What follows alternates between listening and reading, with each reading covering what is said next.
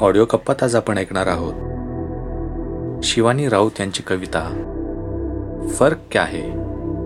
मृणालिनी साठे यांच्या आवाजात. फ़र्क क्या है? मैं आज तक ना समझ पाई मज़हब के नाम पर फ़र्क करते हैं लोग। लेकिन इन लोगों में फ़र्क क्या है? पेशा, पहराव, जबान अलग हो शायद। लेकिन इनकी बनावट में फ़र्क क्या है?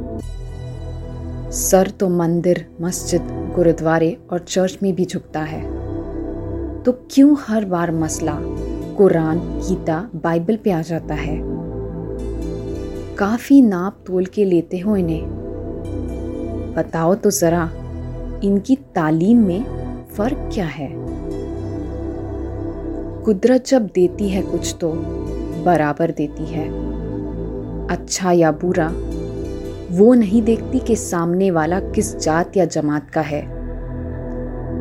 तो बताओ, कुदरत के हर हिस्से में फ़र्क क्या है?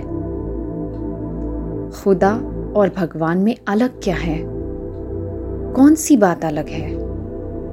हाँ अजान और प्रार्थना में शब्दों का मसला। पर मांगने वाला बड़ी शिद्दत से दुआ माँगता है।